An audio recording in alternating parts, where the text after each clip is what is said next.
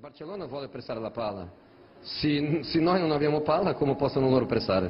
Non possono pressare perché non c'è palla.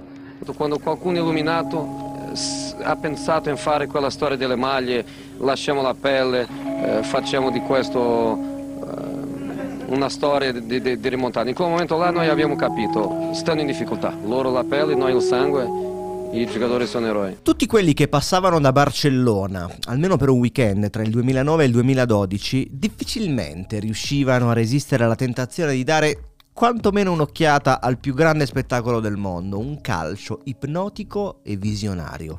La miglior orchestra mai assemblata dai tempi del Milan di Sacchi al servizio di un direttore di furibonda genialità, ma anche uno spettacolo costoso, esclusivo, globale, nel senso più puro del termine, con migliaia di spettatori americani, indiani, giapponesi che si mischiavano ai tifosi locali, i culé, disposti a spendere qualunque cifra per 90 minuti di Messi e compagni. Nel notti più torride era tutto esaurito anche il quarto anello del Camp Nou, da cui notoriamente non si vede niente. Il calcio sembra virtuale, i giocatori sembrano dei pixel indefinibili come in un vecchio videogame anni 80. Questo ingranaggio apparentemente perfetto che coniugava risultati e stile. Era il Barça con le magliette sponsorizzate Unicef su cui Mourinho avrebbe ironizzato un anno dopo. Ecco, questa macchina infernale che macinava titoli spagnoli e internazionali, che aveva vinto una Champions League nel 2009 e un'altra ne avrebbe vinta nel 2011, fu sabotata il 28 aprile 2010. In 10, nel 2010, a difesa di un risultato che privato del trattino diventa anch'esso un 10. 10 cartoline da Barcellona, la più bella sconfitta della storia dell'Inter.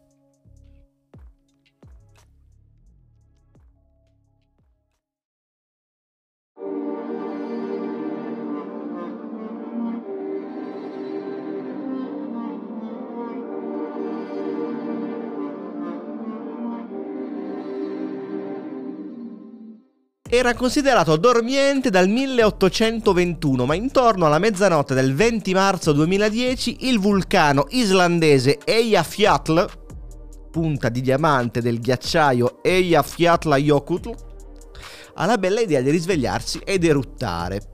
L'ultimo sabato sera d'inverno, l'Inter ha rallentato a Palermo 1-1 gol di Milito e pareggio di Cavani è andata a dormire con un filo di preoccupazione perché il Milan di Leonardo il giorno dopo, battendo il Napoli in casa, potrebbe addirittura operare il sorpasso in vetta alla classifica, ma non ci riuscirà, finirà 1-1.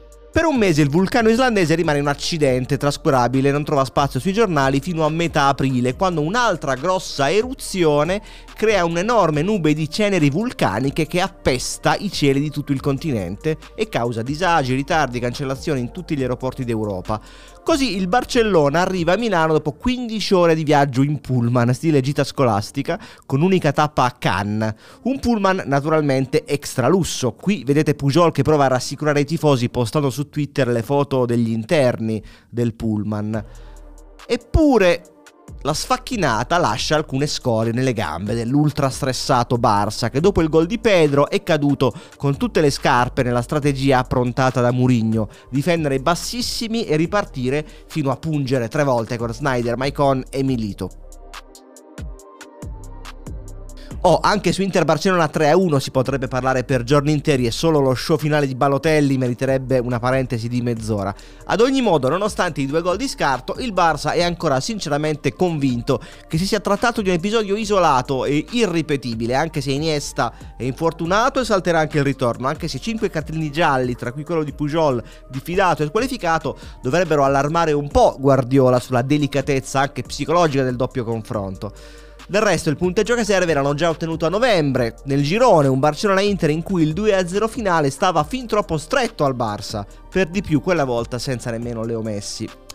Niente, la parola è solo una recitata come un mantra, agitata come un grido di battaglia. Remontada.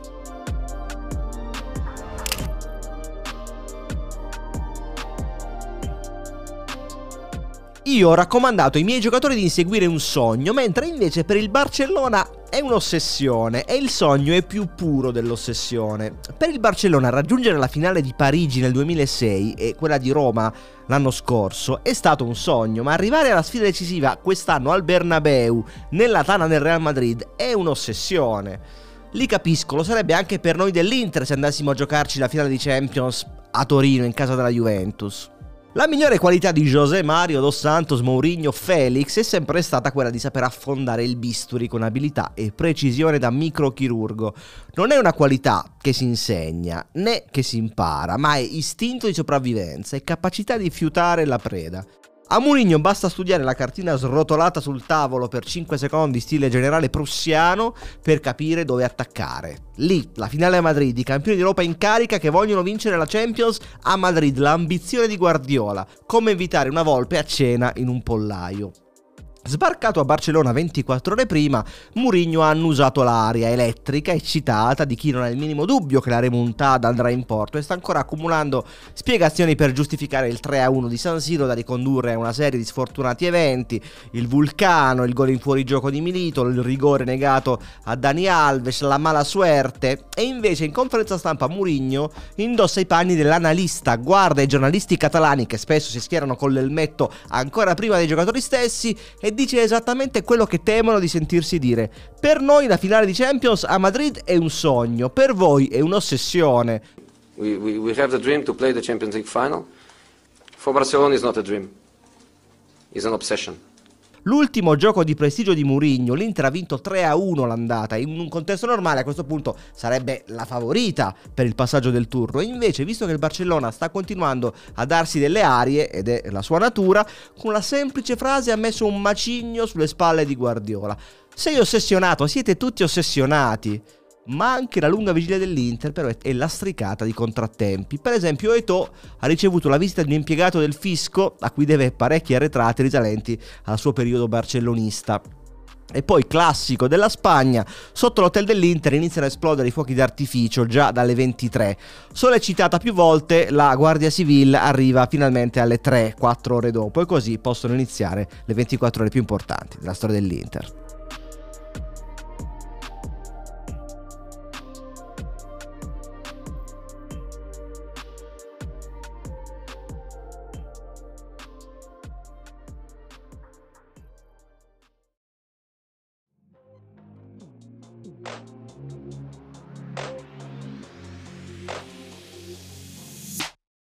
Spero che i giocatori dell'Inter arrivino in campo e rimpiangano di essere calciatori per 90 minuti. L'Inter cambia solo un giocatore rispetto all'andata ed è un cambio forzato perché a un quarto d'ora dall'inizio, durante il riscaldamento, si fa male Pandev e Mourinho decide di sostituirlo non certo con Balotelli questa volta, bensì con Christian Kivu, in pratica una dichiarazione di intenti. Guardiola invece rimpiazza lo squalificato Pujol arretrando Yaya Touré e rispetto a San Siro cambia sulla sinistra Maxwell con Gabi Milito, fratellino del principe. Soprattutto decide di dare ancora fiducia a Zlatan Ibrahimovic, pessimo a San Siro, sostituito dopo un'ora. E quel periodo in cui i due si detestano già cordialmente, ma Guardiola è tatticamente legato mani e piedi allo svedese, che però nel momento più importante della stagione si conferma un pesce fuor d'acqua. Con le sue lunghe leve, Ibra non c'entra proprio niente con il frenetico giro palla del Barça, che a sua volta si snatura cercando la ripetizione con palloni alti che mandano a nozze il gatto e la volpe, ovvero Lucio e Samuel. Dopo 10 minuti su un calcio piazzato, l'asteroide Ibra entra in rotta di collisione proprio con Lucio. I due finiscono a terra e l'arbitro De Blecher fischia punizione per l'Inter. La maglietta strappata di Ibrahimovic ricorda quella di Zico in Italia-Brasile 82, sempre a Barcellona, anche se in un altro stadio che quella volta era il Sarrià. Ma l'espressione del viso è diversa da quella dello Zlatan a cui siamo abituati, tradisce impotenza, frustrazione già dopo 10 minuti e anche una metafora di quanto i rigidi automatismi di Guardiola gli vadano stretti a un anarchico come lui. L'unico sprazzo del vecchio Zlatan è questo colpo di tacco a inizio ripresa che però viene assorbito come sempre dal gigantesco Samuel. Se la partita d'andata di Ibra era durata 62 minuti, questa ne dura 63. Poco dopo l'ora di gioco Guardiola si rassegna e lo sostituisce con Boyan. Al primo passo che Ibra mette fuori dal terreno di gioco il campo nuovo esplode in un boato e sulla faccia da pulcino bagnato di Zlatan in quel momento non c'è un briciolo della spavalda arroganza che lo ha sempre accompagnato in Italia con buona pace di quel che aveva detto Piquet, in quel momento se c'è uno che sta rimpiangendo di essere su quel campo è proprio Zlatan.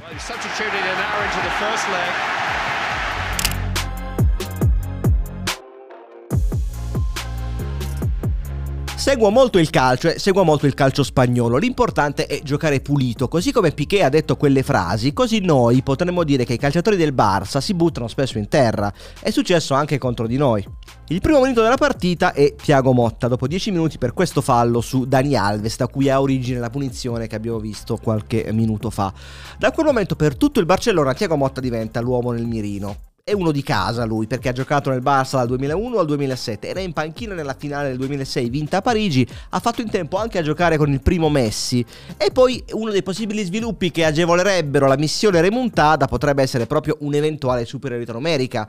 L'Inter ha tanti giocatori pesanti, muscolari che potrebbero andare in difficoltà sulle serpentine del Barcellona. E non solo, perché al ventottesimo del primo tempo, mentre sta proteggendo il pallone dall'attacco alle spalle di Sergi Busquets, Tiago Motta apre un po' troppo la lettone, con il braccio tocca il collo del catalano che piomba a terra fulminato.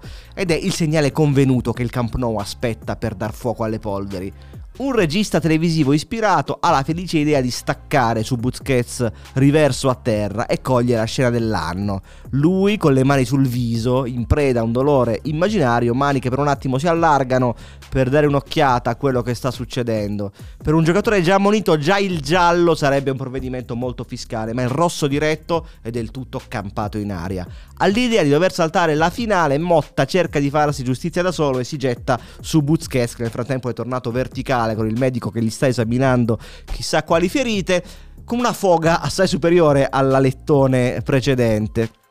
L'intervento della panchina gli evita guai peggiori, ma l'Inter già era in trincea 11 contro 11. Dopo un quarto d'ora era comparsa questa grafica che non ha bisogno di commenti, 130 passaggi a 10, possesso palla 80-20. E adesso in 11 contro 10 che succede?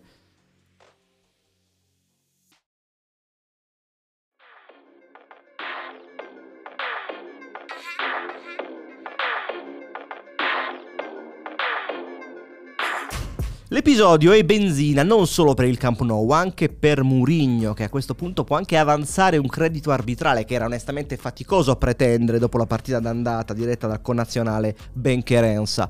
Ed eccola la foto, le foto, tutte famosissime, caravaggesche, tra le fotografie calcistiche più significative del XXI secolo. Murigno che passa furtivo alle spalle di Guardiola e Ibrahimovic e bisbiglia qualcosa nell'orecchio di Pep che trae il sorpreso e l'imbarazzato per un gesto di tale audacia.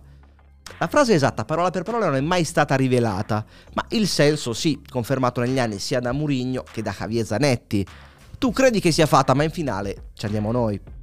Notate come la presenza di Ibrahimovic sia del tutto ornamentale e sottolinea quanto sia fuori luogo in quel contesto persino un divo come lui. Provvisto di una memoria da elefante, soprattutto per gli episodi che gli convengono, Mourinho si ricorderà di De Blecher un anno dopo, nella sala stampa del Bernabeu, inserendolo nella lista degli arbitri pro Barcellona nella famosa conferenza del Porché. Porché Ovrebo? Porché Busacca? Porché De Blecher? Busacca? Porché De Blecher? Porché Stark? A margine di un'altra semifinale di Champions, quella volta persa e persa male in casa. Ma restiamo al 28 aprile 2010, passate di poco le 9 di sera, quando Mourinho sfila al lato di Guardiola e va via. Rinforza gli ormeggi e mette i carri in quadrato. Si passa 4-4-1 senza fare nessun cambio. Milito esterno destro, Eto esterno sinistro e Snyder, per così dire, va a fare la punta. Questo ragazzo, Messi, è più che un grande giocatore. Guardate come salta e cerca il contatto con Delorno e grazie a questo l'arbitro espelle Delorno. Barcellona è una città di grande cultura, è un posto dove ci sono tanti esperti di teatro. Perché non squalifichiamo anche lui? In sei precedenti, 4 contro il Chelsea, 2 contro l'Inter, Leo Messi non ha mai segnato a una squadra di Murigno, anzi Mu è stato il primo allenatore di alto livello a non mostrare alcuna deferenza verso il fuoriclasse destinato a dominare il calcio dei prossimi 15 anni. Come abbiamo visto già nel 2006 gli ha dato apertamente del cascatore. Ma nel frattempo Messi è cresciuto, è diventato calcisticamente un mostro. Ai quarti di finale eliminato da solo l'Arsenal con 4 gol in 90 minuti e a fine partita la porta degli spogliatoi del Camp Nou si è aperta ed è comparso per fargli i complimenti un vecchio amico di Pep Guardiola. E adesso tutto il Barcellona, tutto lo stadio, tutta la città ha bisogno di lui perché nel primo tempo il Barcellona ha tirato una sola volta nello specchio della porta, ma è un'occasione da 10 punti esclamativi. Minuto 33.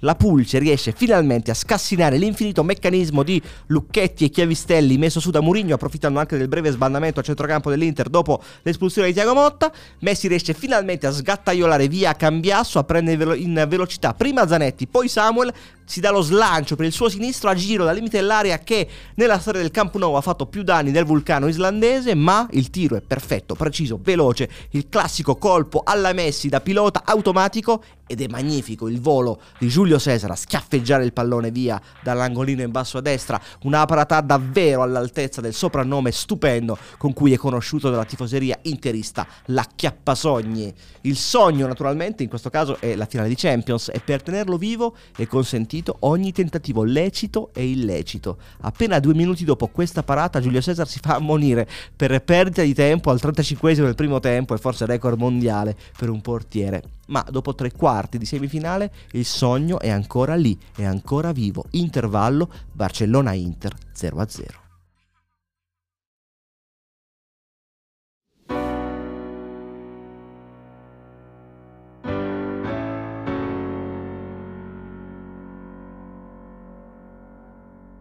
Quiz per interisti più che sfegatati. Qual è stato l'unico tiro tentato dall'Inter nei 96 minuti, recupero compreso del Camp Nou?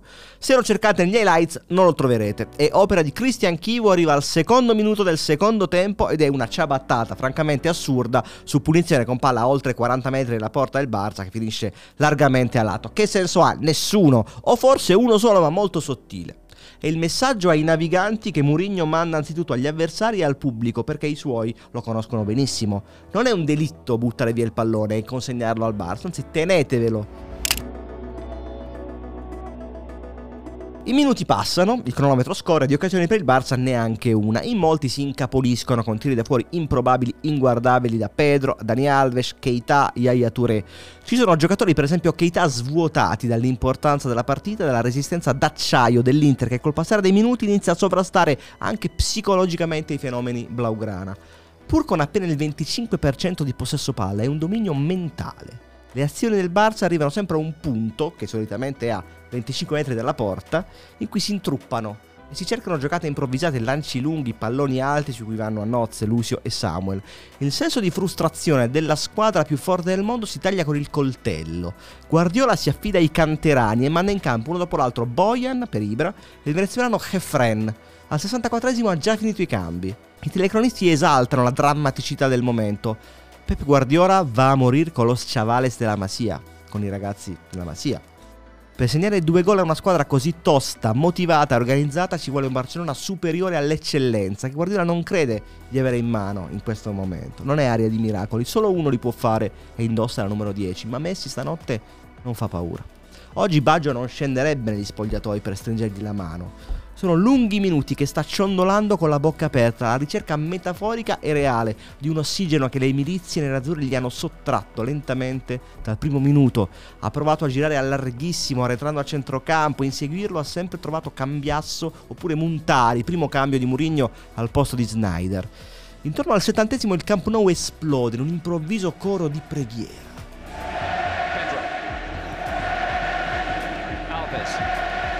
Messi, Messi, Messi.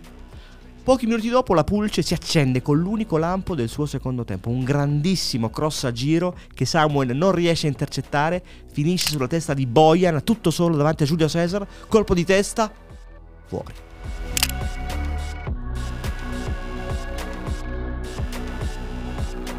Oh, Guardiola è certamente uno dei primi 5 allenatori della storia del calcio moderno, ma quando nei pasticci anche lui si affida a strategie un po' oratoriali, quello lungo davanti e vediamo che succede. Ha uscito il fantasma di Ibra, l'unico lungo in campo è rimasto Gerard Piquet, che nel 2010 non è solo un gran difensore ma anche un leader, un catalizzatore di attenzioni, uno che fa succedere le cose anche in attacco, la versione catalana di Sergio Ramos.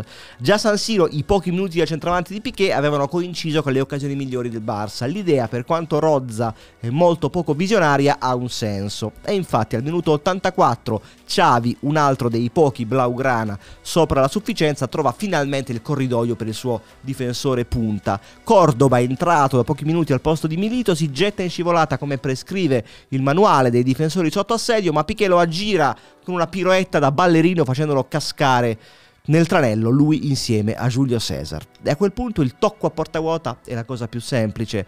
1-0, 6 minuti più recupero e l'Inter così assillata dal pensiero della resistenza a oltranza che non ha nemmeno la forza di protestare sulla posizione di Piquet, anche solo per perdere tempo. L'unico che alza il braccio è Maicon, una epoca VAR questo fermo immagine procurerebbe almeno un paio di minuti di sospensione. Chi ha trascorso al Camp Nou anche un solo pomeriggio sa che 10 minuti possono essere lunghi una vita e figuriamoci se non lo sa Murigno che da queste parti ha fama di traduttore, era l'assistente di Bobby Robson negli anni 90. E adesso passeggia nervosamente con le mani in tasca lungo la linea tratteggiata del campo per destinazione.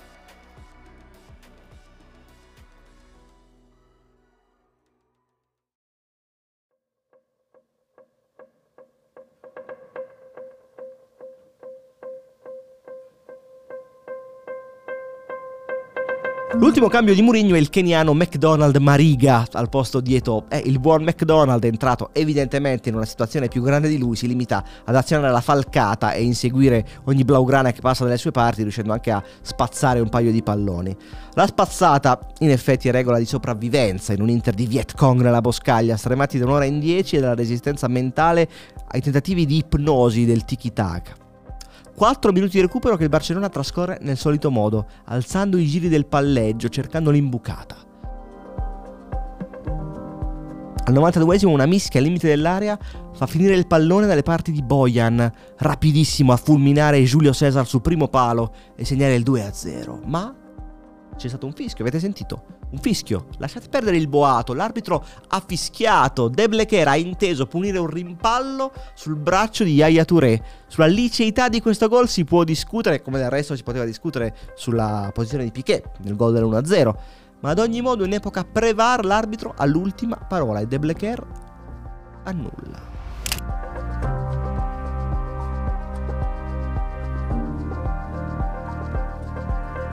E l'ennesima spazzata di Lucio sull'ultimo cross di Dani Alves a traghettare la serata del Camp Nou dalla storia alla leggenda. E questa sarà la millesima volta che gli interisti vedranno questa immagine, a cominciare da Moratti che esulta, sorridente, scoprendo improvvisamente in quel triplice fischio di De Blecheri il senso di 15 anni di presidenza, soffrendo, imprecando, sbuffando e infine vincendo.